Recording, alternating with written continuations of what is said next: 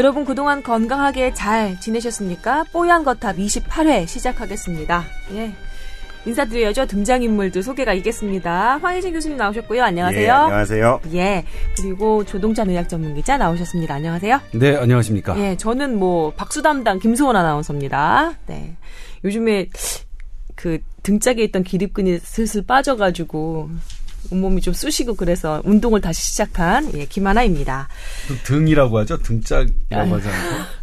팟캐스트니까 한번 해봅시다 나중나 그런 말 진짜 한번 구사해보고 싶어서 마이크 예, 앞에서 예. 등짝 예, 알겠습니다. 가열차게 제가 말씀을 드립니다. 두 분 어떻게 잘 지내셨어요? 네, 잘 지냈습니다. 어떻게 뭐 별일 없으셨고요? 네, 별일 없었습니다. 일주일에 한 번씩 꼭꼭 만나는 친구이긴 한데 뭐 어떻게 지내는지 뭐 평소에 뭐 일절 문자 한 통이 없으니까 뭐, 예. 아니, 저도 마찬가지였어. 예, 예. 그, 그렇게 귀엽게 웃으면서 넘어가 주시려고. 알겠습니다. 자, 뭐, 하나를 던져도 뭐 받아주는 사람도 없고, 제가 이런 걸 다 이렇게 할 만큼 또 윤우님처럼 할 수 있는 것도 아니고, 그냥 내용으로 넘어가 봐야겠네요. 그러시죠. 예, 인자하게 웃어주시는 우리 황 교수님이었고요. 자, 저희 뽀얀 거탑에서 여러분의 건강 상담, 예, 열심히 네. 해드리고 있습니다. 예. 어, 익명 처리 확실하게 해드리고 있으니까 메일 계정으로 어, 열어놓고 여러분 메일 받고 있거든요. 아, 타워 골뱅이 sbs.co.kr입니다. 이제 뭐 들으시는 분들은 거의 다 외셨을 텐데 저희 뽀얀 겉탑이니까 타워고요. 그래서 별 뜻 없이 그냥 t o w e r 골뱅이 sbs.co.kr 이렇게 계정 열어놓고 여러분의 뭐 사연도 듣고 그 여러 가지 반응도 보고 이러고 있습니다. 어, 사연 보내주신 분들 중에 이렇게 몇 분을 저희가 추려서 음, 그 궁금증을 좀 해결해 드리고 있는데 먼저 익명 부탁드립니다 해 오신 30대 후반 여성분인데 당연히 저희가 이런 상담은 익명 처리 확실하게 해 드립니다. 30대 후반 여자라고 이제 시작한 이 사연을 읽어 보니 이분이 어릴 때부터 비염이 있었고 환절기 되면 증상이 더 심해지고 그때마다 뭐 항히스타민제로 치료를 했는데 6년 전부터는 비염에서 이제 인후염까지 이제 좀 옮겨온 모양입니다. 어, 항생제를 좀 많이 어, 처방을 받아서 내내 좀 아플 때마다 치료를 해오신 모양이에요. 어, 차도가 없으니 개인 병원에서 더 이상 항생제로 치료가 안 된다면 상급 병원 진료 의뢰서까지 써줘서 그쪽으로 이제 진료받으러 가신 모양이고요. 음. 결국 종합병원에서 입원 치료까지 받을 정도로 이게 만만한 음. 인후염이 아니었던 모양입니다. 매년 환절기 때마다 이 상황이 반복된다고 얼마나 답답하시겠어요. 음. 올해는 인후염 치료 도중에 결막염 생기고 중이염 생기고 이 염증이 좀 번진 모양이죠. 항생제 치료를 보름 이상 받다가 이게 또 소화기 계통에 좀 무리가 생겼는지 장염까지 생기고요. 세팔로스포린 계열 항생제 부작용이다 이런 얘기도 들으신 모양입니다. 그래서 아, 대중요법도 해보자 하면서 유산균, 기침약만 복용을 해왔고 또 황희진 교수님 그 소개해주신 대로 그 왜 우리 머그컵에 물 한 4분의 1만 담아서 예. 팔팔 끓여서 그 호흡기의 수증기를 좀 많이 따뜻한 공기를 많이 쐬게 하는 그런 어 그 방법도 좀 많이 써봤는데 감사하게도 그 효과가 좀 있었다고 예, 다행이네요. 하지만 여전히 항생제가 듣지 않는 것에 대한 걱정이 심했습니다. 어, 라고 적어주셨거든요. 음, 7년 중 그 자연분만 도 중 문제가 생겨 제왕절개 수술하셨는데 그때 장기간 치료를 받았고 항생제 치료를 받았던 게 혹시나 이것의 에, 원인이 아닐지 본인은 이렇게 좀 짐작을 하고 계시는 모양이에요. 얘기가 좀 길었지만 아마 이 사례에 어 나도 항생제 좀 안 듣는데 뭐 뭐 약 잘 안 듣는데 이렇게 여겨 오셨던 분들은 귀가 좀 그 쫑긋 설실 만한 그런 내용인 것 같아서 저희가 좀 뽑아봤어요. 어떠세요? 이분한테는 어떤 얘기를 해드려야 될까요? 항생제가 안 들을 수 있는 병이 있고 들을 수 있는 병이 있는 거고요. 항생제는 음. 세균에 대해서 이기기 위한 약이고요. 네. 바이러스에 대해서는 작용을 안 하죠. 그래서 바이러스에 대해서는 항바이러스제가 필요한 거고 음. 항생제하고 그러니까 항균제가 맞죠, 사실은. 예. 항생제, 항바이러스제가 다르기 때문에 네. 바이러스에 의한 감염일 땐 항생제가 안 되죠. 그건 당연한 거고요. 바이러스 감염이어도 염증이 생기는 거죠. 그렇죠. 근데 그때 음. 왜 쓰냐면 이제 2차 감염을 막기 위해서 항생제를 쓰는 거고 네. 그 바이러스가 난리치는 걸 막으려면 항바이러스제를 쓰는 게 맞는데 네. 항바이러스제를 써야 될 어떤 특정 바이러스들 몇 가지는 있지만 그렇지 않은 잡바이러스라고 우리가 흔히 얘기하는 음. 그러니까 우리가 이제 독감 같은 거는 바이러스가 워낙 강하기 때문에 예방 주사도 있고 음. 치료제들도 따로 이제 나와서 네. 우리가 하고 있지만 그렇지 않은 온갖 잡바이러스들에 대해서는 그렇게 하고 있지 않은데 네. 유독 그게 들어왔을 때 좀 난리를 치는 상황이신 거잖아요. 쉽게 얘기하면. 그 그게 들어 화, 바이러스가 들어왔을 때 네, 난리가 그럼 이 인후염, 결막염, 중이염 전부 다, 다 세균이 아니라 바이러스성. 바이러스성도 있고 세균성도 있고 복합성도 있죠. 아우 복잡해라. 이분 케이스로 이제 좀 집중해 본다면요. 네. 이분이 이제 목감기가 있죠. 목감기는 이제 그 여기 우리 이 뒤쪽에 목 뒤에 있는 음. 그 톤실이라고 하는데 이걸 뭐 편도라고 하나요? 그거가 이제 어떤 감염됐을 때 하는데 원인이 이제 바이러스도 있지만 세균이 더 많아요. 그래서 그 그렇게 편도에 어떤 염증이 생길 때는 바이러스보다는 세균이 많아서 우리가 이제 항생제를 씁니다. 근데 목감기에 그 쓰는 편도염 때 쓰는 항생제는 나목사실린이라는 항생제를 쓰는데 네. 이분 같은 경우에 이제 결막염과 중이염이 발생을 했죠. 중이염 같은 경우에는 귀 안쪽에 네. 중간 구조가에 어쨌든 염증이 생긴 건데 그 구조는 뇌하고 이게 가까이 있어요. 그래서 중이염이 돼 있으면 음. 뇌 뇌로 뇌 수막으로 이 균이든 바이러스가 옮기기 쉽기 때문에 이때는 우리가 이제 조금 뇌염을 막을 수 있는 그런 항생제를 쓰거든요. 그래서 이제 이 세팔로스포린 계열이라는 거는 그런 걸좀 커버할 수 있는 뇌까지 옮겨가는 예, 그런 걸 커버할 수 있는 이 그 항생제인데 그래서 이제 그렇게 쓰신 것 같고 선생님들이. 음. 근데 이분이 이제 장염이 걸렸단 말이에요. 이 장염은 어떻게 해석이 되냐면 어, 항생제를 오래 쓰면 항생제가 이제 우리 원하는 부위의 세균만 죽이는 게 아니라 네. 우리 장에서 갖고 있는 정상 세균총 이것도 영향을 줘요. 음. 그 정상 세균을 죽이면 여기에 특정한 세균, 우리가 C 디피시라고 하는데 그런 세균들이 자라요. 그래서 항생제 유도성 장염이라는 게 생기거든요. 그래서 이건 막 설사하고 막 그래요. 그때의 방법은 음. 그 메트라 니도, 니다졸이라는 그런 어떤 특정한 항생제를 쓰거나 아니면 모든 어쨌든 항생제를 끊는 건데 아니 항생제 때문에 생긴 장염을 또 항생제로 잡는 거예요? 네, 이건 다른 균이 생겼으니까요. 아니면 이제 일단은 끊는 게 원칙이고 끊어보는 게 원칙이고 아무리 종류가 많다고 그래도 이건 좀 심하게 아, 그래서 느껴진다. 되게 안타깝긴 하지만 일단 뭐 설명이 가능한 음. 그리고 이분에게 그 지금 처, 처치했던 게 상당히 문제가 있다는 느낌이 안 받아요. 그 저라도 그러니까 정상적인 치료법들로 그 됐는데 음.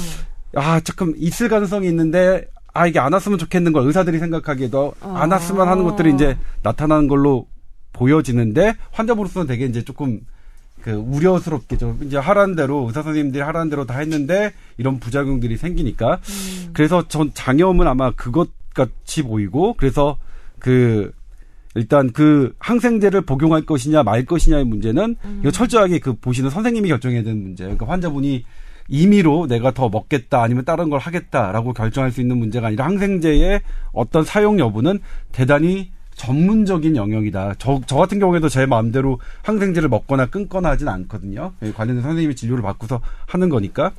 근데 다만 이제 이분이 지금 여러, 그러니까 이렇게 계속 예전부터 비염을 앓고 있다가 최근 목감기를 자주 앓는다 하면 그 부분에 대한 해부학적인 그런 구조적인 문제가 있는지는 조금 살펴봐야 될 것 같아요. 이를테면 예. 그 편도선 절제술이라든가 이런 것들의 효용성에 대해서 그러니까 원래는 중요한 기관인데 현대의학이 아직도 모르는 거다 이런 논란이 있긴 하지만 네.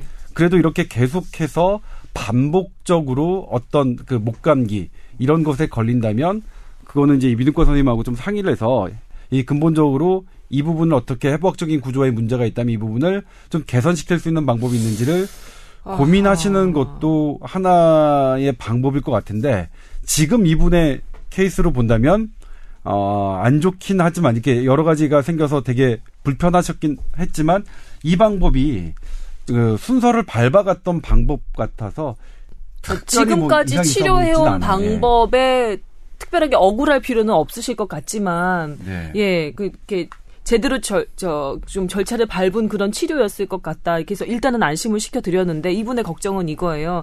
아마도 이제 제가 사연을 읽어보면 7년 전에 제왕절개 수술하고 난 다음에 몸 관리가 좀 안 됐든지 아니면 좀 많이 몸이 약해지셔서 계속해서 그 면역력이 좀 떨어져 계신 상태로 이렇게 수년을 차, 이렇게 살아오신 것 같아요. 그래서 이분이 어렸을 때부터 비염 치료도 많이 해오고 그동안에 이제 인후염도 많고 있고 이랬으니까 가장 걱정은 항생제 내성이 생겨서 이제 앞으로 걸리는 어떤 병에도 항생제 써봤자 아무 소용 없는 거 아니야 이런 그 불안을 그, 갖고 계신 것 같더라고요. 검사를 맨, 해봐야 될까요?라고 네. 물어보셨어요. 맨날 클리닉에 오시는 분들마다 항상 얘기했어요. 나 항생제 뭐 내성 생기지 않나요?라고 얘기하는데 네. 우리가 시험 볼 때 하는 항생제 내성은 그게 아니에요. 어? 항생제 내성은 어. 내 몸에 내 몸에 반응을 안 하는 게 아니라 여기저기 떠다니, 떠다니는 여러 균에 대해서 네. 그 균을 잡는 항생제에 대해서 이 균들이 살아남는 방법을 획득하는 그거를 항생 제 내성이 생겼다고 얘기하기 때문에 음. 별로 쓰지도 않아, 않아도 될 상황에 항생제를 남용을 하면 음. 얘들도 나름대로 예비군 훈련 받듯이 몇 번 하다 보면 이제 얘 들어와도 별로 꿈쩍도 안 하는 상황이 생기는 네. 그게 문제인 거지 네. 내 몸에 내성균이 생겼으면요 나는 벌써 큰일이 났죠. 어 근데 우리가 그냥 상식적으로 음, 그 상식이 잘못된 거라니까. 아그 그래요? 예 그런 제발 유언비어 퍼트리고 다니는 사람들 좀 제발 어디로 좀 했으면 좋겠어요. 아, 근데 무슨 뭐 다큐멘터리 보고 막 음. 이러면 항생제 내성 생겨서 쬐끄만한 세균 들어왔는데도 막 팔 자르고 막 이런. 아까 그러니까 그건 뭐냐면요. 내성 균이 내가 항생제가 아, 사람이 그러니까 개별적으로 어, 뭐, 김소원 아나운서는 항생제 내성인입니다. 이렇게 되는 경우는 없고, 음. 항생제 내성균이 있는 거죠. 어떤 어. 것도 모든 항생제가 아니라 특정 항생제입니다. 내 몸이 문제가 아니라 균에 대한 그런 균이 얘기구나. 세진 거라니까요. 근데 이제 우리가 음. 항생제를 많이 사용하는 사회일수록, 항생제 처방률이 높은 나라일수록, 음. 그 항생제 내성균의 발생 비율이 높아지는 그런 건 있어요. 그런 어. 분포도는 있어서, 우리가 다 같이 항생제 내성균을 줄이기 위해서는 개인적인 노력이 아니라 우리 사회가 좀 노력해야 되는 부분이 있습니다. 잠깐만. 예. 그러면 내 몸에 내성이 생기게 아니라 균에 대한 내성이라고 해도 어차피 결과는 똑같지 않나요? 항생제 썼을 때 잘안 그 듣는 거? 그 아닌가? 균이 나한테 들어왔냐? 응. 딴 사람한테 들어갔냐? 그 균이 나한테만 들어오면 되는 거고 그런 균들이 많아진 상태가 안타까울 뿐이지 음. 내가 오래 써서 내 몸이 문제가 생긴 게 아니라니까요. 음, 그래도 그런 균이 많아지면 나한테 들어올 가능성도 높아지는 아, 그렇죠. 거잖아요. 네, 그렇죠, 그렇죠. 근데 그게 두려워서 네. 항생제를 안 쓸 수는 없는 거죠. 저 아픈 사람들한테 쓰다 보면은 그러니까 항생제 내성이 안 생기는 항생제는 없습니다. 첫 번째, 음. 항생제 내성은 언젠가는 생기죠. 균들도 멸종하지 않기 위해선 지들도 나름대로 진화를 해야 되니까. 아, 그러니까 이분 같은 경우 음. 지금 사연 보내주신 이 여성분 같은 경우도 여성분의 상태만 미루어 짐작해서 이분은 항생제 내성이다 이렇게 얘기하는 것 자체가 어불성설인 거네요. 그렇죠. 그, 예, 그 네. 개념은 아. 없습니다. 그러니까 이분이 항, 생제를 아. 예전에 많이 쓰셔서 아. 진짜, 네. 많이 쓰셔서 이분이 항생제 내성이다라고 하는 개념은 없습니다. 그렇군요. 네. 나도 오늘 처음 알았어. 그러니까 나도 오늘 처음 그거 알았어. 일부 이제 그 병원에서 의사 선생님들을 뭔가 이렇게 욕하려거나 뭔가 이렇게 음해하려는 사람들이 퍼뜨리는 말 중에 하나가 그거예요. 어. 의사들이 처방을 해서 내 몸에 내성이 생겼다? 말이 안 되는 거. 균들 자체가 내성을 획득해서 개들이 돌아다니다가 음. 보통 튼튼한 사람들한테는 큰 문제가 안 되지만 어. 면역력이 떨어진 노인이라든지 어떤 어린애라든지 이런 애들한테 들어갔을 때 어. 몸에 왕창 퍼져가지고 자칫 사망으로 간다. 그게 문제인 거죠. 그 공포가 좀 있거든요. 더군다나 지금 요즘 딱 감기 걸린 분들 많아요. 그래서 아마 이 사연도 우리 그 제작진이 뽑아서 온 것 같은데 이 저도 예전에 천식을 오래 알았고 그다음에 항생제 치료를 오래 해왔기 때문에 항생제라면 약간 기겁하는 게 있거든요. 그래서 알게 모르게 나도 항생제 내성이 있지 않을까라는 없어요, 생각을 없어요. 하고 네. 살았는데 그게 아예 어불성설인 네. 그런 네. 개념이었군요. 난 몰랐네. 이제 알았네.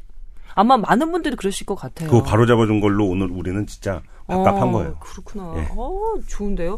가, 감수 봐. 그럼 이분 어떻게 하면 좋아요? 어? 교수님, 우리 이분 어떻게 하면 좋아요? 얼마나 답답하면은 이렇게 길게 장문을 첫 번째는 자연분만을 하셨으니까 아기가 있을 거고, 맞아요. 아기를 키우는 게 쉽지 않을 거고, 음. 그러느라고 잠도 못 주무셨고 쉬지도 못했기 때문에 음. 면역력이라는 게 떨어졌을 가능성이 높은 거죠. 그래. 그러니까 더더욱 이런 일이 많이 생겨서 더 화가 나시고 힘들고 이런 상황이실 텐데 음. 제일 좋은 거는 육아로부터 자유로워지시면 제일 편하실 것 같은데 제가 해드릴 수는 없고 예. 원칙이 그렇다는 거고요. 어. 그 다음에 면역력에 뭐가 좋다 뭐가 좋다 되게 얘기가 많고 음. 저도 뭐 임상의사 치고는 꽤 그냥 면역 관련 연구도 해보고 논문도 써보고 뭐 임상 연구도 해봤는데 어, 그래요. 예. 이게 약으로 나오기가 참 어려운 문제예요. 왜냐하면 면역이라는 게 면역이 너무 강하면 그게 자가 면역 질환, 루푸스와는 난리 나는 그런 질환이고 음, 면역이 너무 떨어지면 뭐예요? 에이즈라든지 뭐 이런 걸 우리가 생각을 해야 되는데 음. 그 중간 안에서 적정하게. 적정선을 유지한다는 게 참 어렵기 때문에 네. 이거 잘못 건드려 놓으면 아주 골치 아픈 거라서 음. 면역 세포가 여러 가지 종류가 있거든요. 음. 우리가 흔히 아는 뭐 백혈구도 있고 NK 세포라는 것도 있고 몇 가지들이 다 있는데 뭐 B 세포, T 세포 이런 것들이 있는데 아이고 어려워. 그 아니 그거 요새는 과학 시간에 다 배워요. 꼬마 애들도. 근데 음. 개들이 제대로 작용하는지를 증명을 하는 몇 가지 방법들이 있습니다. 그래서 그거가 약으로까지는 안 나오는 이유가 이게 그러니까 우리가 흔히 이제 타이레놀이라든지 이런 해열제들은 음. 열난 사람 100명한테 주면은 적어도 98명, 99명 정도는 열이 확실히 떨어지는데 음. 그런 정도의 어떤 타율이랄까 확률이 안 나오는 거죠. 음. 그러다 보니까 결국은 건강 기능 식품으로밖에 이제 못 나오는 건데 네. 그런 것들이 주로 건드리는 세포가 NK 세포라는 거기 때문에 나머지 세포의 작용을 잘 못해서 음. 이것도 NK 세포가 딱 떨어져 있는 사람이면은 그런 거를 보충을 해서 정말 매해 감기를 앓았었는데 그거 먹고 나서부터 좋아졌어요 하는 몇몇 면역 관련 식품들이 있습니다. 음. 근데 그게 모든 행운의 사례들. 그 근데 그거가 내가 NK 세포가 떨어져 있나요를 그냥 클리닉에서 검사할 방법이 별로 없고 아. 왜냐하면 그게 상용화가 안 됐기 때문에 아. 그 검사하려면 몇십만 원 내야 되는데 그거 해서 또 얻을 만한 게 있을까? 라는 게 있어서 온 국민한테 할 수 있는 건 아니고 네. 너무 그렇다면 한번 그런 거 하는데 가서 체크해 볼 필요 있고 그걸로 좋아질 수 있는 몇 가지 식품들이 있는 건 사실이다. 음. 근데 그걸로 다 고치는 건 아니다. 몇 가지 식품 써나 보게 한 소개를 해줘 보실래요? 한번 써보기나 하게? 뭐 그때 처음에 나왔던 건 이제 클로렐라가 있었고요. 저도 아. 한때 참여도 해봤는데 클로렐라는 이제 면역 세포 좋아지는 거 본 게 있고 음. 그 다음에 이제 그 지금 제품명으로 나왔나 그 록피드라 그래가지고 네. 그 녹용 추출물에서 뭐 유효 성분을 합성하는데 성공을 해가지고 음. 좀 가격을 다운 시켜가지고 음. 그건 제가 임상 연구 해가지고 네. 그 면역 세포들이 좀 떨어져 있는 분들한테 올라가는 것까지는 증명을 했는데 음. 이게 그 계절에 따른 변화인지 이런 것들이 확실치 않다 그래서 네. 이제 식약처에서 등급을 줄 때 이제 2등급을 주냐 3등급을 주냐 아, 이런 그 거 있었는데 음. 3등급에서 2등급 올리려고 되게 또 추가적으로 분석하고 막 그랬던 기억이 있는데 1등급이 된 건 없습니다. 능, 아. 1등급이 된 건 없고 네. 주로들 2등급으로 돼서 이제 뭐 국내 이제 유통도 되고 있는 것들도 있는데 음. 그몇 가지 그 그거는 그 식약처의 건강기능식품 사이트에 가보면 면역 조절에 도움을 주는 식품 해가지고 한 너댓 가지가 있습니다. 이 부분에 대해서는 또 조 기자님이 또 깊숙이. 그러니까, 네. 아, 왜냐하면 제가, 제가 왜 이렇게 질문을 드렸냐면, 이 건강이 너무 나쁘고 면역이 좀 계속 떨어져서 계속해서 이런 잔병들에게 좀 괴롭힘을 당하시는 분 같은 경우는 진짜 산탄총을 쏴서라도 그 중에 하나 뭐라 걸려면 봐라. 전제 조건이 있는 게 잠을 2박 3일을 안 재우면 누구나 면역력이 떨어집니다. 아무리 천하장사래도. 그렇긴 하지만. 예, 저희가 군대 있을 때도 이제 막 야간 근무 많고 막 그 훈련 뭐 이제 높은 분 온다고 해서 한 달 하고 나면 한 달 예행 연습을 하죠. 그분을 위해서 이제 네. 하고 나면 뭐 그분을 위해서가 아니라 사실 북한군하고 싸우기 위해서 연습하는 건데 그거를 이제 하고 나면은 정말 그 건장한 청년들이 다 감기가 걸려가지고 왜 우리 분에 이렇게 많니? 철근을 씹어 먹는 나이에. 네, 어. 그러면서 막 지휘관이 군의관이 뭐 잘못한 거 아니야? 그럼 그런 일 없는데 막 이런 음. 얘기 했었는데 그건 어쩔 수 없죠. 며칠 밤을 안 재우고 뭐 이러면은 답이 없습니다, 사실은. 그럼 이분은 드시는 거나 뭐 치료하는 거 이전에 기본적으로 그 생활 방식을 한번 살펴보실 필요가 있겠네요. 예. 음. 저는 개인적으로 이제 면역세포와 관련돼서는 이제 일반 그런 질환이나 이런 것에 대해서 취재를 한 게 아니라 이제 암세포, 암 환자들에 관련되는 이제 면역 세포 증강법 이런 부분들에 대해서 이제 취재를 하고 공부를 했었는데 음. 기존에 나와 있는 지금까지 나와 있는 연구들은 그러니까 어떤 식품을 먹거나 어떤 행동을 하거나 이를테면 어떤 행동이라고 하면 숲입니다. 숲에 가서 어느 일정 정도 2주 이상이 있으면 음. 면역 세포가 증가하는 것들은 실험적으로 확인이 됩니다. 숲? 예. 뭘 숲, 먹는 숲, 게 아니라 숲 속에? 예, 예. 예.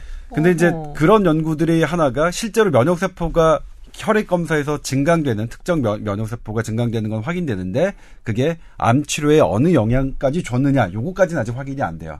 음. 그래도 뭐 어쨌든 숲에 가거나 이런 것 그런 음식을 먹는 게 나쁜 건 아니니까 음. 하죠. 독일 같은 경우에는 그 숲 치료가 그래서 보험이 됩니다. 숲 치료. 암 환자에게 예. 예. 그래서 그런 부분 우리가 전반적인 이런 그러니까 좋다고 생각하는 나를 왠지 믿음이 나를 쉬게 하고 하는 것들이 실제로 어. 우리 몸의 면역을 증강시킬 가능성이 있다라고 음. 얘기하는 게 좋겠죠. 그런 수치들로 확인되는 거. 근데 이제 이분 같은 경우에는 인후염 반복되는 인후염은 어 이건 해부학적인 구조를 조금 살펴볼 필요가 있어요. 이분과적으로. 그러니까 음. 이 구조에서 시작된 어 어떤 세균이나 바이러스 그러니까 어떤 세균이나 바이러스가 그 내 몸에 감염되면 그게 다른 장벽들, 다른 보호 장벽들을 또 깎아내리거든요. 음. 파격을 그래서 다른 바이러스, 또 다른 바이러스, 또 다른 세균에 그 걸리기가 쉽기 때문에 음. 처음에 나를 공격하기 시작한 그 구조물에 대해서 좀 세심하게 살펴볼 필요가 있는 거죠. 그러니까 이분께는 제가 말씀드린다면 우리나라에서 조금 명성이 있고 이런 그 이걸 하시는 분, 음, 음. 이 편도선이나 이런 부분에 대해서 좀 잘 보시는 분에게 한번 진료를 받아 보셨으면 하는 게 이제 제 뭐, 개인적인 바램입니다. 큰 진료가 아니고 입을 크게 벌리고 음. 제목 좀 들여다봐 주세요. 제 편도선은 제거할 필요가 있을까요?를 뭐 꼭 한 명한테만 물어보라고는 말씀 못 드리겠고 한 두세 명 음. 정도 물론 또 그렇게 얘기 드리면 또 닥터 쇼핑한다고 욕하실 분도 있겠지만 여하튼 그런 게 필요한지는 한번 음. 상의는 해보시는 게 필요할 것 같아요. 아, 알겠습니다. 그렇구나. 저 저도 항상 환절기마다 감기로 고생을 했던 사람이라서 예사롭게 보이지 않는 그런 사연이었어요. 아마 들으시는 많은 분들도 좋은 정보 됐을 것 같습니다. 그다음에 여기 멘트 중에서 이제 유기농이나 무농약 제품을 고수했다. 이 부분이 이제 제가 얼마 전에 간 그 컨퍼런스에서 상당히 이제 이슈가 됐었는데 음. 과연 유기농, 그러니까 무농약이라고 하면 우리가 해롭다고 생각한 어떤 화학 물질들, 중금속 물질들이 없어야 되잖아요. 음. 그런데 지금 이렇게 연구 결과들 이런 들을 보면 그냥 우리의 토양 자체가 상당히 중금속에 오염돼 있어요. 예전에 그 갯벌에 있는 낙지, 낙지 머리에 있는 카드뮴의 농도 때문에 큰 논란이 있었었죠. 어, 네네. 근데 그것뿐만이 아니라 우리가 먹는 생선, 그다음에 토양 이런 부분에 있어서 예전 과거에 한 50년 전에 비해서 지금 상당히 농도가 증가되고 있거든요. 그래서 음. 유기농, 무농약이 진짜로 의미가 있느냐 이런 그 강연을 하신, 그러니까 발제를 하신 분의 얘기를 들었는데 네. 아, 저도 일단은 우리 애, 애 아이에게는 정말 좋은 것만 먹이고 싶잖아요. 그렇지. 예. 근데 저도 이제 막 이렇게 흔들리더라고요. 그래서 아, 이런 유기농 무농약 이, 이런 거 우리가 사실 치지 않는다. 농약을 치지 않는다. 되게 좋은 일이지만 근데 그건 어떤 개념으로 바꿔야 되냐 하면 첨가하지 않는다. 새롭게 음. 농약을 첨가하지 않는다라는 개념으로 바꿔야지 애당초 모든 게 없다라는 거는 현재 가능하지 않으니까 그런 얘기들이 지금 나오고 있습니다. 요것 때문에 생각이 나서 말씀드렸어요. 예. 거기까지 예, 듣겠습니다. 두 번째 사연으로 넘어갈게요. 아, 이분 테레사 리라는 분이 아, 사연 보내주셨는데요. 이분 저희 프로그램 많이 들어주시는 분이에요. 다시 한번 감사드리고요. 이분 요즘 많이 바쁘셨나 봅니다. 아, 양뺨과 턱 주변에 뾰루지 많이 올라와서 그 피부과에 가봤더니 성인 여드름이다 이렇게 얘기를 들으셨대요. 근데 예전에는 이마랑 코 주변에만 났는데 성인이 되고 나니까 턱이랑 뺨에 난다고. 그런데 그 어디서 들으셨나 보여요. 회사 분들이 어, 나이 들면 중력 때문에 살이 이렇게 처지는데 여드름이 나는 부위도 처지는 거다. 그래서 이마에서 뺨으로 내려오고 턱으로 이렇게 내려오는 거다. 이렇게 누가 또 얘기를 해주셨나 봐요. 예. 살짝 그, 이렇게 웃음을 짓게 되는데, 이거 맞는 얘기인가요? 일단 중, 력은 아니죠. 중력은 아닌 거고. 여드름은 잘 모르겠어요. 근데 제가 이제 그 취재한 것 중에 나이가 들면 왜 얼굴이 크게 보일까? 큰 머리, 큰 바위 얼굴이 될까라는 부분이죠. 음. 그걸 이제 그 당시에 부장이 총을 쏜 거죠 저에게. 너 그거 왜 사람들이 나이 들면 크게 보이느냐? 그래서 했더니 찾아 펀메드에 딱 해서 했더니 그 연구 결과 좀 나와 있어요. 그러니까 사람의 얼굴을 크게 보게 하는 게 어떤 거냐? 라고 하면 이 가로 부위에 요쪽 그 광대뼈 있는 부위인데 이 이쪽 그 나이가 들면 여기 눈, 눈, 눈을 구성하고 있는 눈을 움직이게 하는 이런 근육들과 여기 이제 그 관자놀이? 뭐, 예, 관자놀이 위쪽에 있는 근육들이 약간 내려오는 성향이 있대요. 그래서 나이 들면 가로 전반적인 얼굴 뇌뼈가 커지는 게 아니라 이게 약간 내려오면서 음. 이 우리가 가장 그 강력하게 인식할 수 있는 가로 길이가 조금 어, 넓어져서 크게 된 크게 보인다라는 연구 결과는 제가 본 적이 있는데 음. 여드름에 대해서는 여드름에 나는 부위가 중력 때문에 내려가서 아래에서 난다라는 개념은 저도 지, 한 번도 들어본 적이 없습니다. 그럼 그러니까 이거 질문. 그 청소년기 여드름은 주로 이마나 이런 데 나지만 성인 여드름은 뺨이나 턱에 많이 난다라고 그러셨대요. 그거 원래 그렇잖아요. 왜 그런 거예요? 그, 왜 부위가 달라져요? 피지선이 그때 그 나이 때는 거기가 활성화되는 거고 그 다음 나이 때는 거기가 활성이 되는 거니까. 왜 피지선이 그 연령대 따라서 그렇게 발달하는 부위가 다를까요? 그 글쎄요, 그거는 정확하게 모르겠는데 그 보통은 이제 외적인 자극이라든지 이런 것들이 영향을 끼칠 수도 있고요. 술, 담배 뭐 이런 것들이 영향을 끼칠 수도 있고 보통 그냥 책에는 그렇게 나와 있던데 그냥 여드름은 음. 성인 여드름과 그 청소년 여드름은 이런 차이가 있다. 아직 그 차이를 누가 규명한 거는 제가 못 봤는데. 크게 목숨에 지장이 있는 병이 아니라서 이렇게 연구를 안 하셨나? 사실 이런 거는 사실 약간 호기심 호기심 천국이죠. 예. 음. 음. 그럼 나이 때문은 아니다. 나이 들어서 노화가 들어서 여드름이 생기는 노화라는 부위도. 표현은 좀 그렇고 청소년형 여드름과 성인형 여드름, 여드름은 차이가 있는 건 맞는데 음. 거기에는 이제 호르몬이라든지 여러 가지도 있겠지만 뭐 담배라든지 술이라든지 이런 것들도 영향을 끼칠 수 있겠다 정도로 음. 마무리하시면 될 것 같습니다. 테레사님 어떻게 뭐 치료는 다 받으셨는지 모르겠습니다. 우리 또 성인 이후에 나는 이런 뾰루지들은 잘 낫질 않더라고요. 그리고 흉터라고 해야 돼 흔적 같은 것도 좀 오래 남고 그러니까 잘 치료하셔서 뽀송뽀송한 아름다운 피부 간직하시길 바라겠습니다. 막 이렇게 이런 지상파 방송 같은 마무리 멘트를 또 해드리고요. 아 근데 신경 되게 많이 쓰이거든요. 그렇죠. 예, 여성분들, 남성분들도 신경 많이 쓰시고요. 여튼 예뻐지시기 바라겠습니다. 많이 많이 들어주세요. 아, 여러분의 사연 그리고 건강 관련한 질문 받고 있습니다. 계정 다시 한번 알려드리면요. tower at sbs.co.kr 타워 골뱅이 sbs.co.kr입니다. 많이 보내주세요. 저희 이제 본격 주제로 넘어가겠습니다.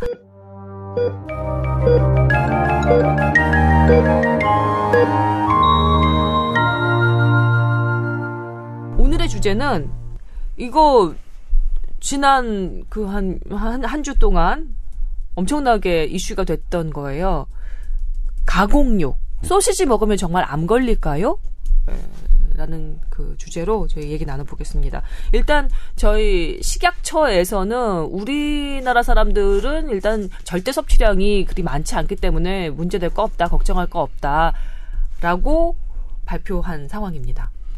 네, 이게 이제 말씀드릴게요. 지난 지난주 화요일이었죠. 세계 그 보건기구 산하 국제 암 연구소라는 데가 있습니다. 거기에 이제 전국 엠바고를 걸었죠. 전 세계. 그래서 이제 발표를 했는데 그 발표에서 가공육이죠. 햄과 소세지, 베이컨과 같은 모든 가공육에 대해서 1군입니다. 1군 그룹 1그룹 그룹에 해당하는 발암 물질. 1군에 해당하는 게 이제 우리가 흔히 알고 있는 이제 술, 성면, 성면. 술, 담배. 성, 성면은 조금 달. 성면은 직업과 직업과 1군이 같이 카테고리가 들어 있어서 어. 약간 좀 달라. 성면은 더 특수한, 더 특수한, 더 특수한 이제 그 발암 물질이고, 그다음에 1군에 넣었고요. 그다음에 어, 돼지고기, 소고기 같이 붉은 빛깔을 내는 그런 고기류를 2A군으로 이제 2A군 발암 물질로 했는데 음. 예, 일단 세계 소, 국제암연구소는 1965년에 생긴 거고요. 1987년부터 이렇게 회의를 통해서 발암 물질을 그 분류하기 시작했습니다. 어떤 걸 토대로 하느냐? 그 해에 아니면 뭐 어쨌든 그 주변에 그 연도에서 전 세계 그 연구들을 다 분석해서 아 이거는 발암 물질로 분류해야 된다, 해 안 해야 된다 이런 식의 이제 회의를 전문가들이 회의를 해서 결정을 하는데 지금까지 144번의 회의를 했었고요. 이 144번째 회의가 지난 10월 3일부터 열렸었는데 일주일 정도까지 네. 이때 이제 가공육과 적색고기를 발암물질로 분류했습니다. 이 회의에서 뭐라고 얘기했냐면 현행 800건의 가공육과 그 적색고기에 관한 암 관련 연구 논문을 살폈더니 어, 이건 발암물질로 분류해야 하는 게 마땅하다 해서 이제 했는데요. 여기서 이제 먼저 설명드릴게. 그러면 1군 발암 물질, 2A군, 2B군 이 발암 물질들은 뭐냐? 1구는 인간에게 암을 일으키는 게 확인됐다라는 의미입니다. 여기 이제 술과 담배 이게 속하는 거고요. 음. 그러니까 그리고 이 A구는 뭐냐면 인간에게 암을 일으킬 가능성이 있다. 음. 우리 우리나라 암학회는 이걸 개연성이라고 해석했습니다. 음. 개연성이 높 높다라는 게이 A군이고 이 B군은 그거보다 약간 단어가 이제 조금 약한 가능성. 인간에게 음. 암을 일으킬 가능성이 있다가 이 B군이고요. 음. 이 B군에 커피가 들어갑니다. 어? 예. 커피가 카페인 음료 모든 커피를 포함한 카페인 음료가 이 B군에 해당하는 인간에게 암을 일으킬 가능성이 있는 발암 물질입니다. 그리고 3군은 인간에게 암을 일으키는지 일으키지 않는지 잘 모르겠다 하는 게 3군 물질이고요. 음. 4군은 인간에게 암을 일으키는 게 확인되지 않았다, 일으키지 않는다라는 게 4군인데 이 4군에 해당하는 게 이제 임신부에게 마음대로 그 약을 쓸 수 있는 약물이죠. 그러니까 음. 발암 물질 중에는 현, 현행 그 항암제도 있고 항생제도 있고 이렇게 다양하게 있습니다. 아무튼 음. 그렇게 분류를 하는 건데 네. 이것 때문에 이제 전 세계가 난리가 났죠. 난리가 음. 났고 각국의 그 농림축산 가공업자들이 반발을 했고요. 그리고 각국의 그 보건당국들이 이것에 대해서 어떤 커멘트를 냈고 우리나라 식약처가 어제 어제였나 그제였죠. 그제 이게 그 발표를 했는데 그러니까 한마디로 얘기하면 우려할 만한 수준이 아니다. 우리나라 사정으로 봤을 때 우려할 만한 수준은 아니고 다만 어떻게 적정 용량 섭취 가이드라인을 만들 것이는지는 향후 전문가들 회의를 통해서 1년이나 2년 이내에 그 만들도록 하겠다가 지금까지 이제 그 음. 이거의 진행 상황인 거죠. 음, 다만 이제 청소년들이나 20, 30대 남성 같은 경우는 청소년의 가공육 섭취량은 어그 위험하 위험하다고 하는 그, 그 세계적인 그 수준에 근접하고요. 그다음에 남성들 같은 경우도 붉은 고기 조금 전에 조 기자가 얘기한 그 음, 돼지고기, 소고기 이런 것들을 좀 많이 먹고 있어서 평균보다 많이 먹고 있어서 이것은 또 예의 주시할 필요가 있다까지가 그 식약처 네. 발표더라고요. 네, 이건 이제 이걸 살펴볼 필요가 있는데요. 일단은 세계보건기구의 국제암연구소가 이렇게 발암 물질로 정한 게 선제적인 조치였느냐? 그게 아니라는 거죠. 저희가 취재를 해보니까 미국 암학회하고 영국 암학회는 지난 2009년에 어. 이미 가공육과 적색고기를 발암 물질로 분류를 했습니다. 그리고 또 발암 물질 중에서 확인된 증거가 있는 등급으로 했거든요. 그러니까 이번에 지금 세계보건기구가 미국이나 영국 그 보건당국의 그 학회보다 6년 뒤에 뒤늦게 한 겁니다. 그러니까 이게 선제적인 조치 아닙니다. 음. 뒤늦게 경고한 거죠. 그러니까 새삼스러울 게 없다는 얘기잖아요, 지금. 네, 그러니까 이 세계보건기구의 이 조치는 절대로 선제적인 조치 아닙니다. 이미 각국의 학회의 입장을 그러니까 저는 어떻게 해석했냐면 이 세계보건기구가 제가 이제 그때 2009년도죠. 신종플루 그때 처음에 스와인 인플루엔자라고 그 얘기를 했다가 음. 나중에 이제 그 세계보건기구가 시, 수완 인플루엔자, 돼지 인플루엔자가 아니라 신종 새로운 거다. 사람 사이에서 그 새롭게 변종된 거다라고 바꾸는 과정을 취재할 때 알았는데 세계보건기가 이게 수의학과 이 의사, 의학 이게 사실은 조금 계열이 조금 나눠져 있고 음. 여기서 어디 어디에 파워가 더 세느냐 수의학 요쪽의 파워가 저는 더 센 걸로 느껴졌어요. 그래서 이 가공육 이, 이 분야가 사실은 그러니까 그쪽을 담당하시는 분들에게는 상당히 불편한 진실이잖아요. 그래서 그 세계보건기구에서 미루고 미루고 예. 미루다 이제는 더 이상 미룰 수가 없으니 음. 미룰 수가 없으니 이렇게 된 것 아니냐는 제 개인적인 추정이 있고 네. 또 하나가 뭐가 있냐면 이제 발암 물질로 그 우리가 어떤 물질을 분류하려면 각 보건당국이에게 어떤 자료가 주어지는 게 좋냐면 어떤 용량이 주어져야 나와요. 음, 그렇죠. 그래야, 그래야 떨어지는 맛이 있죠. 우리 일반 시민들에게 그러니까 이런 그 가이드라인을 줄 수 있는데 그런 허용 용량이 정해지지 않으면 이거 진짜로 이거 뭐냐면 쓸데없는 적이거든요. 그러니까 지금 그러니까. 우리 식약처가 발표한 것도 그래서 네. 뭐라는 생각이 드는 게 어느 만큼 먹으라는 얘기가 없어요. 그리고 네. 그거를 지금부터 이제 그 관련 그 전문가들과 함께 협의를 해보겠다는 거예요. 얼만큼 먹어도 되는지 알려주려면 좀 더 기다려봐요. 이런 식. 그런데 허용 용량이 왜 정해주지 않았느냐? 허용 용량이 정해지려면 그 가공육의 성분과 적색 고기의 어떤 성분이 암을 일으키는지 음. 그게 밝혀져야 되는데 그게 밝혀지지가 않은 거예요. 그러니까 제가 찾아보니까 전통적으로 뭐 질산염이 뭐 이렇게 해가지고 대장암을 일으킨다. 아니면 고기를 먹을 때 이 그걸 소화시키기 위해서는 담즙이 이렇게 많이 그 배, 배 배출 분비되는데 음. 그 담즙이 장에 가서 어떤 그 암, 그 암을 좀 일으킨다.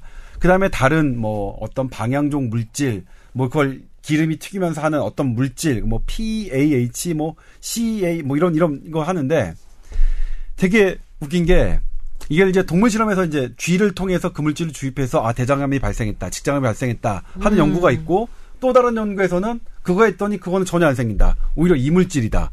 이게 달라요 연구자들마다. 그래서 어. 이 설정하기가 되게 어려운 거예요. 특정 물질이 어떤 물질이 그래야 그 물질이 정해져야 그 물질이 고기 100g당 얼마가 있으니 어 요 요거 상관해서 뭐 고기를 하루에 얼마 이하로 먹어 먹는 게 좋겠다 이렇게 제시할 수가 있는데 그 원인 물질이 다 연구자마다 제각각이니까 그게 어려웠다가 최근에 어떤 연구가 나왔냐면 미국하고 영국에서 이제 같이 나왔는데 미국 연구팀은 하루에 50g 이상 먹으면 대장암 위험률이 18% 높아진다는 연구 결과를 내, 내놨어요. 음. 그 성분 중에서 어떤 게 암을 일으키는지는 모르지만 50g 용량을 딱 결정했죠. 하루에 50g 이상. 붉은 고기? 예, 붉은 고기는 가공육이든 아, 포함했습니다. 아, 연구는 아. 붉은 고기와 가공육을 따로 분리해낸 연구는 없습니다. 포, 포함해서 한 겁니다. 그래요? 왠지 붉은 고기보단 가공육이 몸에 더 나쁠 것 같긴 한데. 그리고 그러니까 이제 가공육을 1군으로 한 거죠. 확, 음. 확, 그러니까 1군이라는 건 파워를 얘기하는 게 아니라. 50g이면 달걀 하나 정도인가요?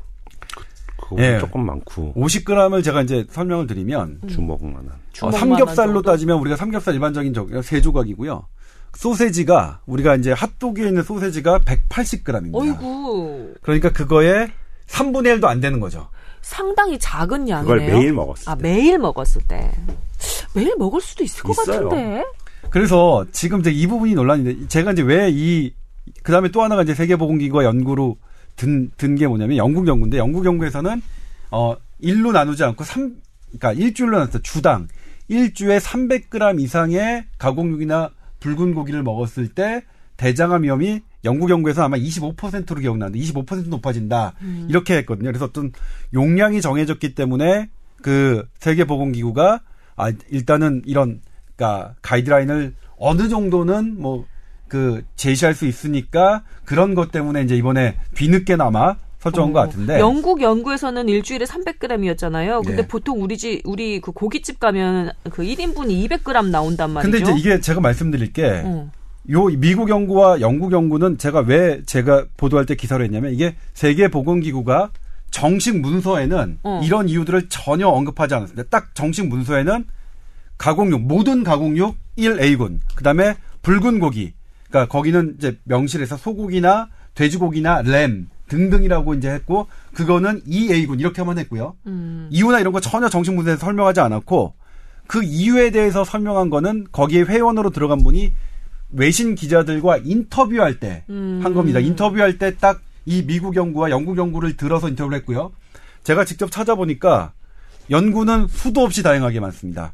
이를테면 이게 지금 18% 25%지만 대장암을 5배 위험 까지 높인다는 연구 결과도 있고 용량도 다 제각각이에요. 제가 여기서 아하. 50g 일주일에 300g이라는 연구를 보도한 건 세계보건기구가 이게 근거를 제시한 거라서 그것만 한 거고요. 음. 사실 그러니까 이게 설명하는 자리에서 이게 절대적이다, 어. 이게 뭐 바이블이다라고 얘기할 수는 없는 거겠죠. 설명하는 자료에서 어떻게 좀 정보 좀 내놔 봐요 했더니 꺼낸 예시 그 예시 연구였을 네. 뿐인 거잖아요, 네. 지금. 그리고 그거와 다른 그 연구도 무지하게 많은 상황이고 네. 약간 무책임하게 느껴지는데. 그러니까 지금은 그러니까 이게 뭐 그렇겠죠. 그러니까 이, 일단 이, 이런 사달이 벌어질 줄 몰랐나? 그러니까 세계보건 그 사람들이 제 생각에는 음. 더 이상 미룰 수는 없겠다는 생각을 한 것 같아요. 음. 그 다음에 또 하나가 이제 의미 있게 나온 게 이게 그러니까 미국에서 그런데 미국 NIH 국립보건연구원이 했습니다. 국립보건연구원이 이 적색고기와 가공육의 섭취량이 늘면 여성의 유방암 위험률이 높다는 것도 아주 대규모 연구를 해서 논문을 딱 발표했어요. 그러니까 이런 이런 연구들이 그것도 이제 국직 우리가 미국 NIH 같은 경우에는 어, 그 권위는 전 세계에서 가장 인정받는 적이거든요. 뭐 미국의 하버드나 이런 데보다 오히려 더 하는 데서 음. 되게 큰 규모를 가지고 한 것에 대해서 계속 이런 연구 결과들이 나오니까 세계 보건 기구가 도저히 이제는 외면하지 외면할 수 없었다는 그런 부분이 있겠죠. 제 뽀얀 거탑 그 등장 인물로서 드릴 말씀은 아닌 것 같은데 이러저러한 연구가 나왔다는 얘기를 조 기자한테 얻어 들을 때마다 느끼는 게 사는 게 위험하다. 라는 연구로 귀결될 것 같은 거예요. 수렴할 것 같은 거예요. 그래서 무슨 얘기까지 나오냐면 네. 암이 안 걸리려면 오래 안 살면 된다. 라는 얘기가 나오죠. 그러니까 죽으면 된다. 어 그러면 그 전에 딴 걸로 죽으면은 암이 안 걸린다는 얘기가 나올 수밖에 없고 어. 항상 이런 거 할 때마다 이제 나이가 들면 당연히 암은 늘어나는 거고 음. 이제 이런 연구들이 계속 나올 수밖에 없는 게 암이라는 건 꼭 막아야 될 병이고 퍼질 때 여러 가지 경제적으로 사회적으로 문제를 많이 일으키기 때문에 어떻게든 줄이려고 되게 애를 씁니다. 네. 그럼 원인을 찾아서든 어떻게든 막아야 되는데 음. 이것저것 원인들 다 찾았단 말이죠. 그런데도 그래서 다 예방 조치들 해서 담배도 이만큼 줄이고 술도 이만큼 줄였는데도 왜 계속 생기냐라는 걸 찾다 보면 이제 이런 원인들이 나오기 때문에 음. 이제 그런 걸 먼저 연구하는 쪽에서 먼저 빵빵빵 터트리는데 그게 일관적으로 계속 나오다 보면은 이제 WHO라든지 아까 얘기한 NIH에서도 그거를 무시하거나 애써 모른 척할 수가 없기 때문에 분명히 얘기했을 때 그 파장이 있을 거라고 이 사람들이 예상 못했을까요? 그건 아니죠. 근데 음. 그럼에도 불구하고 화두는 한번 던져놓고 음. 그거에 대해서 좀 더 분석을 해볼 필요가 있으니 예. 다 분석해놓고 막 10년 동안 저희가 해봤던 이랬습니다. 그럼 그 전부터 알았는데 왜 안 알려줬니라는 비난으로부터 자유로우려면 지금쯤은 얘기해줘야 된다는 얘기고. 그러니까 그, 그 생각이 들더라고요. 어떻게 뭐랄까 어, 면피성? 음, 그렇죠. 음, 면피성, 책이 회피성 이런 그 발표 같다는 생각이 들더라고요. 황 교수님은 이번 그 사달 일어난 거 보면서 무슨 생각하셨어요? 사실은 저는 어렸을 때부터 저희 어머니가 딴 친구들은 소세지 먹고 햄 먹고 이럴 때, 그또 미국 깡통 그거 뭐 미제 아줌마가 이렇게 들고 다니면서 할 때, 그 보따리에 들고 다니시는 아주머니가 계셨거든요. 저희 회기동에 살았는데, 네. 거 이렇게 오셔서 파시는 분이 계셔가지고 모든 엄마들이 살 때 우리 어머니는 그거 내가 어디서 읽었더니 그거 아니더라라고 하면서 맨날 하시는 말씀이 음. 아질산 나트륨이라는 얘기를 해서 저는 어렸을 때부터 그걸 들어서 이게 뭔 소리인가 그랬는데 상당히 전문적인 느낌이. 그러니까요. 그걸 어디선가 그 읽으셨대요. 네. 읽으셨다 그래서 저희를 그걸 안 먹이셨거든요. 음. 또 이제서야. 그 제가 레전트 때만 해도 그럴 수 있다 뭐 이런 얘기들만 나오다 이제는 거의 확정판으로 나와 버리니까 네. 그래서 제가 오늘 아침에 또 전화를 드렸죠 어머니한테 그거 어디서 하셨냐 그랬더니 어디 책에서 봤다고 얘기를 하시면서 음. 그때는 일으킬 수 있다 정도로만 얘기됐지 이렇게 확실하게 나오진 않았었다 음. 그런 얘기 하시더라고요. 네. 그러니까 아질산 나트륨 분명히 문제가 있는 게 맞는데 그거가 다 암을 일으키냐 그건 아닌 거죠. 그리고 어느 정도 용량일 때 일으키냐도 지금 밝혀지지 않았다는 얘기고. 아질산 나트륨만 피하면 되는 게 아니라 지금은 붉은 고기 자체가 문제라는 그래서 거잖아요. 흰 고기를 먹으라는 얘기가 나오는 거죠. 그러면 네, 뭐 조류, 닭고기. 닭고기. 근데 거기서 분류를 더 확실하게 말씀드리면 가공육 같은 경우에는 닭고기나 그 터키, 칠면조도 다 포함됩니다. 모든 가공육입니다. 예. 가공육이요. 가공은 하면. 근데 신선한 고기는 빠집니다. 닭고기나 터키 이런 건 빠지고요. 제가 알기로 그다음에 또 하나 설명드릴 게. 이제 이게 오해가 있는 뭐냐면 일군이 이제 성면, 아 그러니까 일단 술, 담배 이런 이런 것 때문에 어 이게 엄청난 발암 물질이라고 하시는 분이 있는데 그렇진 않다. 그러니까 일군의 의미는 다시 한번 말씀드리지만 확인됐다는 거다. 음. 그러니까 술 같은 경우에 우리가 그 암 발생 위험도를 몇 배 일으키느냐 하는 걸 따졌을 때 보통 한 10배 정도로 생각합니다. 10배 음. 정도? 그러니까 여, 뭐 술이 일으키는 방광암, 무순암, 무순암, 무삼, 간암 다 합쳐서 한 10배 정도? 10배 정도면 몇 퍼센트죠? 한 1000%가 일으키는 거죠. 근데 담배 같은 경우에는 한 36배. 그러니까 음. 3,000, 3,600% 파워를 가지고 강력하게 암을 일으키는 건데 지금 가공육과 적색고기는 뭐 18%, 뭐 25%니까 파워로 따지면 이런 것과 그러니까 술, 담배와 비교할 수 없이 약한 강도의 발암 물질이라는 거 그런 오해 없으셨으면 좋겠고 음. 또 하나 이제 이 용량이 반드시 정해져야 되느냐 그렇지 않습니다. 우리 야간빛 야간빛도 세계 그 국제암 연구소는 몇 년 전에 발암 물질로 분류를 했습니다.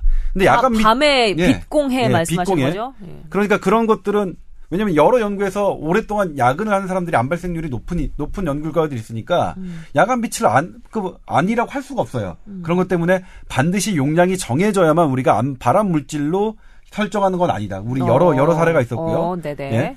그다음에 또 하나가 이제 그 커피 같은 경우에도 발암물질로 제가 분류가 돼, 돼 있다고 했는데 네. 반대로 암에 암을 일으키지 않는 항암 효과가 있다는 연구들도 상당히 많이 쏟아졌습니다. 특히 저희 신경외과 영역에서 음. 난치성인 뇌종양이 하루에 네 잔 정도 마셨을 때 상당히 억제하는 기능이 있다라고 커피가 그렇게 돼 있어서 우리 저희 그 당시 신경외과 학교에서는 대단히 이제 큰 이슈가 됐었는데 네. 이렇게 발암 물질이라고 돼 있는 것들이 그러니까 그런 연구가 확인이 돼서 발암 물질로 이렇게 설정을 하긴 하지만 그게 반드시 절대적인 발암 물질 어떤 도움을 전혀 안 주는 그런 건 아니다라 하는 거 말씀드릴 수 있고 그다음에 또 참고로 말씀드리자면 미국 암학회 이거를 발암 물질로 이미 일찌감치 설정한 미국 암학회 같은 경우에도 암 환자들에게 적당히 고기를 먹으라고 권장하고 있어요. 그러니까 음. 암 환자들이 채식이 좋다고 해서 고기 하나도 안 먹고 하는 것들을 지켜봤더니 오히려 더 수명이 짧아지더라. 오. 적당히 고기를 먹어라라고 해가지고, 그러니까 물론 이게 발암 물질로 그 WHO가 설정한 건 분명히 이유가 있지만, 하지만 이게 대단히 우리의 영양, 건강에 중요한 요소인 것도 우리가 생각은 해봐야 되죠. 네. 근데 제가 여기서 이제 하나가 불만인 게 우리 정부의 이거 식약처의 대처예요. 식약처 분들 이렇게 하면 이제 저한테 이제 막 뒤통 좀 싫어하실 한데 안 들으시겠죠? 뭐냐면 모르죠? 일단은 세계보건기구가 이걸 정, 정한 겁니다. 그렇다면 쉽게 괜찮다고 얘기하기는 되게 어려워요. 그러니까 그 있는 사실을 그대로 한 거니까 우리나라 그러니까 전 세계에서 지금 이것에 대해서 가장 전문가들이 모여서 이걸 발암 물질로 결정한 거니까요. 네. 근데 앞서 말씀드렸지만 우리나라가 50g 이하 이 부분에서 정말 자유로우냐? 그게 이제 어떤 조사에 의하면 우리나라 국민 영양 평가라는 거 있습니다. 하루나 이틀 정도의 어떤 조사를 통해서 하는 건데 거기에서 우리나라 사람들이 1년 동안 먹는 먹는 고기의 양이 4.4kg로 나왔어요. 4.4kg라면 한 달에 얼마 먹는 거죠? 저는 수학 계산 시키지 마세요. 한 달에 보통 400g, 한 달에 400g을 못 먹는 겁니다. 한 근이 안 되는 거죠. 네, 한 달에 그러니까 한 달에 400g을 안 먹는 그런 사람이 과연 몇이나 한 주에 100g이네. 한 주에 100g. 네. 음, 그것도 못 먹는 한 거네요. 주에 그러니까 한 주에 삼겹살을 딱 그 여섯 조각 정도 먹는 거죠. 음. 여섯 조각 정도 먹는 걸로 되어 있어서 이런 영양 조사를 바탕으로 봤을 때 우리나라는 크게 문제가 될 수 없다라고 얘기를 했는데 저는 국민건강 영양조사가 상당히 정밀한 게 아니거든요. 설문지로 하는 거라서 음. 그걸 가지고 우리나라가 괜찮다고 하기에는 그건 너무 근거가 없다. 음. 그건 물론 우려할 만한 수준이 아니라는 것에는 동감을 하지만 그들이 내놓는 근거는 너무나 우리 대한민국의 식약처가라고 라는 기관에서 하는 것 치고 너무 근거가 좀 적다는 생각이 들고요. 이 자리에서 한번 그냥 러프하게 해봅시다. 우리 한 달에 아 한 주에 저기 돼지고기 삼겹살 여섯 조각 정도밖에 안 드시는 분 계세요? 회식 한 번 하면 그건 무조건 넘는 그다음에 우리 무조건 넘는데. 제가 어제 그러니까 스테이크 집에서 얘기를 했어요. 스테이크 딱 1인분 한 조각이 나오잖아요. 그 한 조각이 얼몇 그램입니까? 그랬더니 스테이크가 270g이 되더라고요. 음. 그러니까 우리 소고기 집에서 1인분이 200g이잖아요. 그렇죠. 그러니까 어 그게 그런 걸 딱 생각하면 정말 하루에 50g 이하로 먹기가 사실은 쉽지는 않아요. 음. 소세지 3분의 1도 안 되는 거를 가지고 물론 그래서 이런 이런 정황으로 봤을 때 이게 전혀 우려할 만한 수준이 아니다라고 그렇게 그 그냥 쉽게 하는 거는 저는 그 조금 식약처답지 못했다고 생각이 들고 왜냐하면 미국의 FDA는 어떻게 하느냐 지금 어떤 성명도 내지 않았어요. 음. 성명을 내지 않았어요. 왜냐하면 이거를 성명을 내고 괜찮다 하려면 그 근거들을 모아야 되거든요. 근거들을 모으고 연구를 해야 되는데 제가 이거 취재하면서 우리 연구들 다 했더니 국내 연구는 아예 없습니다. 어. 미국 연구는 좀 제법 있어요. 이런 것들이 반대되는 연구 뭐 이렇게 섭취량을 얼마나 될 것이냐. 저는 그래서 그 우리나라 이거 제 개인적인 뭐 감입니다만 우리나라 식약처가 가이드라인 어, 언제 내, 내놓을 것 같냐. 미국이 내놓은 다음에 미국 거 맞춰서 우리나라 내놓을 것 같아요. 우리나라 연구가 안 돼 있으니까. 음. 그래서 우리나라에 사실 이거를 받아들이는 정부와 학계의 바른 자세는 무조건 괜찮다고 얘기하는 게 아니라 이것에 대해서 우리나라에 얼마나 영향이 있는지 한번 조사해 보겠다라는 태도가 맞는 것 같고요. 그래서 음. 이 뒤늦게나마 우리나라 식생활, 우리나라의 사람들이 특히 청소년들이 얼마나 고기를 먹고 있는지 그 실태 조사부터 해야겠죠. 이거 국민 건강 영양 조사 하루 이틀 하는 걸로만 하지 말고 샘플을 골고루게 모아서 좀 돈을 투자하더라도 우리가 진짜로 고기 얼마나 먹고 있는지 일단 조사하고 음. 그다음에 우리 이런 식습관으로 봤을 때 지금 이런 발표들이 얼마나 위험한 건지 아닌 건지 그렇게 좀 분석해보고 나서 조금 천천히 대응책 얘기해도 되지 않을까라는 생각을 이번 사태를 거, 그 겪으면서 저는 그렇게 생각했습니다. 그렇군요. 사실 제대로 조사를 하려면 그렇게 설문조사를 하지 말고 우리나라에서 정말 도축된 돼지 소, 수입된 돼지 소 양, 그리고 그게 빠르겠다. 예, 스팸이라든지 뭐 여러 가지 깡통, 뭐 햄, 또, 예, 다 더한 다음에 사람으로 나누면 정말 양이 나올 수도 있는 건데 평균적으로 그렇겠네요. 그거를 일단 까지 못한다는 거 자체가 조금 어찌 보면 구리다 그럴까 그런 게 음. 없지 않아 있는 거고요.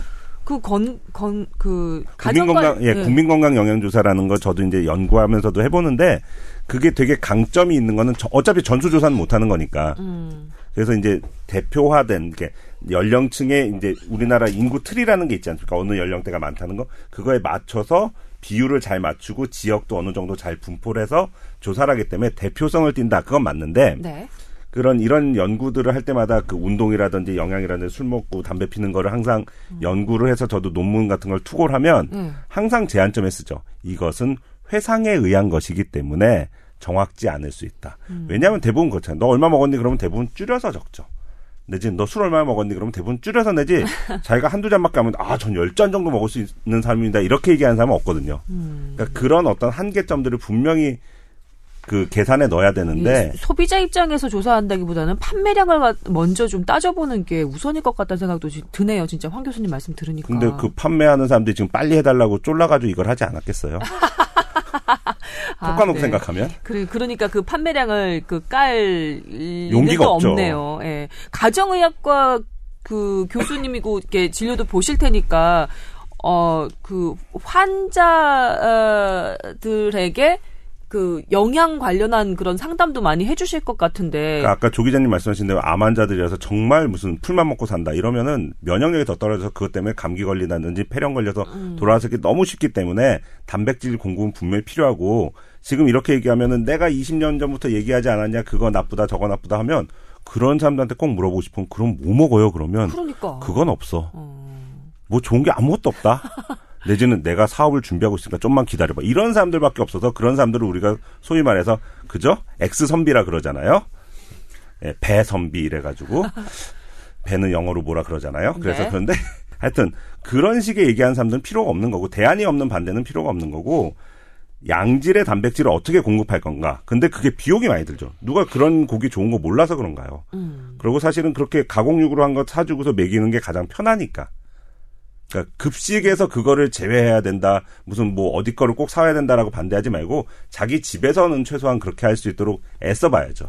나는 또 그 얘기 그 생각도 났어요. 우리 그 가공육 많이 드시고 붉은 고기 많이 드신다고 걱정하는 이 사달이 난 거잖아요. 근데 사실 그럼 붉은 고기 말고 뭐 먹어요? 그럼 닭고기라고 조 기자가 딱 얘기했잖아요. 근데 우리나라 사람들이 닭고기를 소비하는 형태가 치킨이란 말이에요. 그건 또 소용없죠. 기름에 엄청 튀기고 그, 그 밀가루 옷 입혀서 튀긴 그 형태로 닭을 많이 소비를 하기 때문에 여기서 말하는 건 그게 아니고 이제 숀리 아저씨를 비롯한 이런 사람들 얘기하는 닭가슴살 정말 정말 맛없는 먹, 다 보면 눈물이 나오는 네. 바로 그 살을 그 소비량보다 아마 그 전국에 치킨집이 지금 몇 개인데 자영업자들이 뛰어드는 게 다 치킨집인데 참고로 이제 도움이 될 만한 말씀을 드리자면 그것도 사실 살짝 그런 걱정이에요. 일단 발암 물질 추정 물질들이죠. 그걸 이제 영국에서 연구가 많이 돼 있더라고요. 그런 추정되는 물질이 어떤 조리법으로 적이 되느냐 보면 150도 이상 그 high 걔네는 high temperature라고 해서 괄호치고 149도입니다. 어, 정확하게는 그 연구에 따르면 그렇게 될 경우가 많대요. 그런 유사 발암, 발암 물질로 추정되는 물질이 많이 발생하고 그 이하 이하 이하면 그 그런 그 물 발암 물질이 훨씬 더 적고 또 거기에 뭐 그럼 수비도 용 수비도 기법으로 다 해서 그러니까 먹어야 찐, 되는 거예요? 찐거 찐거 네. 얘기하는 거죠. 그러니까 과일과 그다음에 마늘 마늘을 또 갈릭이라고 딱 그 구체적으로 했더라고요. 과일과 마늘 같은 채소를 가지고 같이 조리를 하면 음. 어 70%까지 줄어든다라는 연구 결과가 있어요. 그래서 제가 그걸 뉴스에서 이제 소개시켜 드렸는데 네. 그러니까 지금 우리 식약처에서 얘기한 우리나라에서 수육 끓여 먹, 그러니까 물에 끓여 먹는 거는 물은 아무리 해봤자 100도를 넘지 않으니까 음. 그 조리 방법은 상당히 유리한 조리 방법이다. 어. 그리고 과일과 과일이나 채소, 마늘 같은 것들을 같이 이렇게 볶을 때 같이 넣는 방법도 상당히 유리한 방법이다. 요거는 말씀드릴 수 있을 것 같아요. 음, 불맛을 좀 지양해야 되겠구나. 맛있는 데 가면 그거 산업용 그 온도계로 해가지고 토치 막 270도 됐습니다. 이제부터 구우세요. 이렇게 어, 하시거든요. 270도면은 뭐 150도보다 훨씬 높은데. 그쵸. 아유, 이, 이, 이 얘기가, 어, 이렇게 막, 이렇게 방사형으로 막 번져가고 있는데 이걸 어떻게 좀 정리를 해서 그 우리 청취자 여러분께 딱 그 머리에 남을 만한 몇 가지 그 어 뭐라 그래야 돼 명제처럼 이렇게 좀 나, 남을 만한 그런 말씀들로 정리를 좀 하고 싶은데 어떻게 하면 좋을까요? 선물 받은 거 아니면 집에서는 먹지 않는다. 그러니까 추석하고 설날 들어온 선물 세트 외에는 추가로 집에서 구, 입하지 않는다라고 하면은 제조사에서 화내시겠지만 원칙은 그거고요. 네. 선물 받은 건 먹어야죠. 그리고 집에서는 굳이 하지 않고 집에서는 웬만하면 닭고기를 엄마가 정성스럽게 다져가지고 뭘 해주는 방향으로 하시고 음. 왜냐하면 밖에서 먹을 기회들이 너무 많으니까. 맞아요. 그리고 이제 직장에서의 회식도 조금은 이제 그런 류를 먹는 거에서 다른 쪽으로 수육 드세요. 수육. 네, 수육도 좀 드시고 보쌈도 드시고 이런 쪽으로 네. 바꾸시는 게 어떨까 싶습니다. 네, 조 기자님요. 네, 저는 개인적으로 그러니까 커피가 이 비군 발암물질이라는 사실을 보도했을 때도 저는 그날도 하루 커피를 다섯 잔 마셨거든요. 네. 그러니까 전 개인적으로는 발암물질에 신경 쓰고 살고 싶진 않아요. 우리 음. 지금 여기에서 지금 이번 회의 때 지금 이건 보도가 안 됐는데 이번 회의 때 또 발암물질로 결정된 게 아웃도어의 에어의 그 오염입니다. 외부 공기 오염도 1군 발암 물질로 같이 지정이 됐어요. 우리가 숨 쉬는 그냥 숨 쉬는 공기? 공기가 그렇습니다. 아이고. 그러니까 그거 신경 쓰면은 대단히 네. 대단히 적이니까 저는 지금도 뭐 이렇게 가공용 좋아하고요. 적색 특히 저는 적색 고기 좋아합니다. 그래서 신경 쓰지 않고 먹는데 네. 다만 이거를 대응, 그러니까 장기적으로 대응하는 분들은 그게 이제 정부와 학계겠죠. 그렇게 하면 되죠. 저는 하나의 사, 소비자로서 삶으로서 그런 태도를 갖는 건 뭐 이렇게 선택의 여지라고 생각, 그러니까 뭐 이렇게 그럴 수도 있고 아닐 수도 있고 그런 부분이 있지만 이걸 대응하는 대책을 마련하는 분들은 그렇게 생각하지 않으셨으면 좋겠어요. 이걸 좀 해서 연구를 하시고 우리 실정에 맞는 그 가이드라인 어느 정도 좀 제시해 주시려면 지금부터 아무 문제 아니다 이렇게 하는 게 아니라 한번 그러니까 백지 상태에서 들어가서 조사하고 이런 거 해주셨으면 좋겠다. 음. 근데 개인적으로 인간의 삶은 발암물질을 그 따지고 살기엔 너무나 저기 하니까 저는 개인적으로 그렇습니다. 그러니까 조동찬 너 그런 보도하고 너 먹냐 그러면 예, 저 먹었습니다. 그 커피 할 때도 마셨고요. 그날도 이거 보도한 날 저 그날 가서 저녁을 그 스팸이죠. 스팸하고 이런 걸로 먹었거든요. 그렇습니다, 저는. 예. 그래서 맨날 나오는 얘기잖아요. 의사가 하는 대로 따라하지 말고 하라는 대로 따라하라. 정답입니다. 예.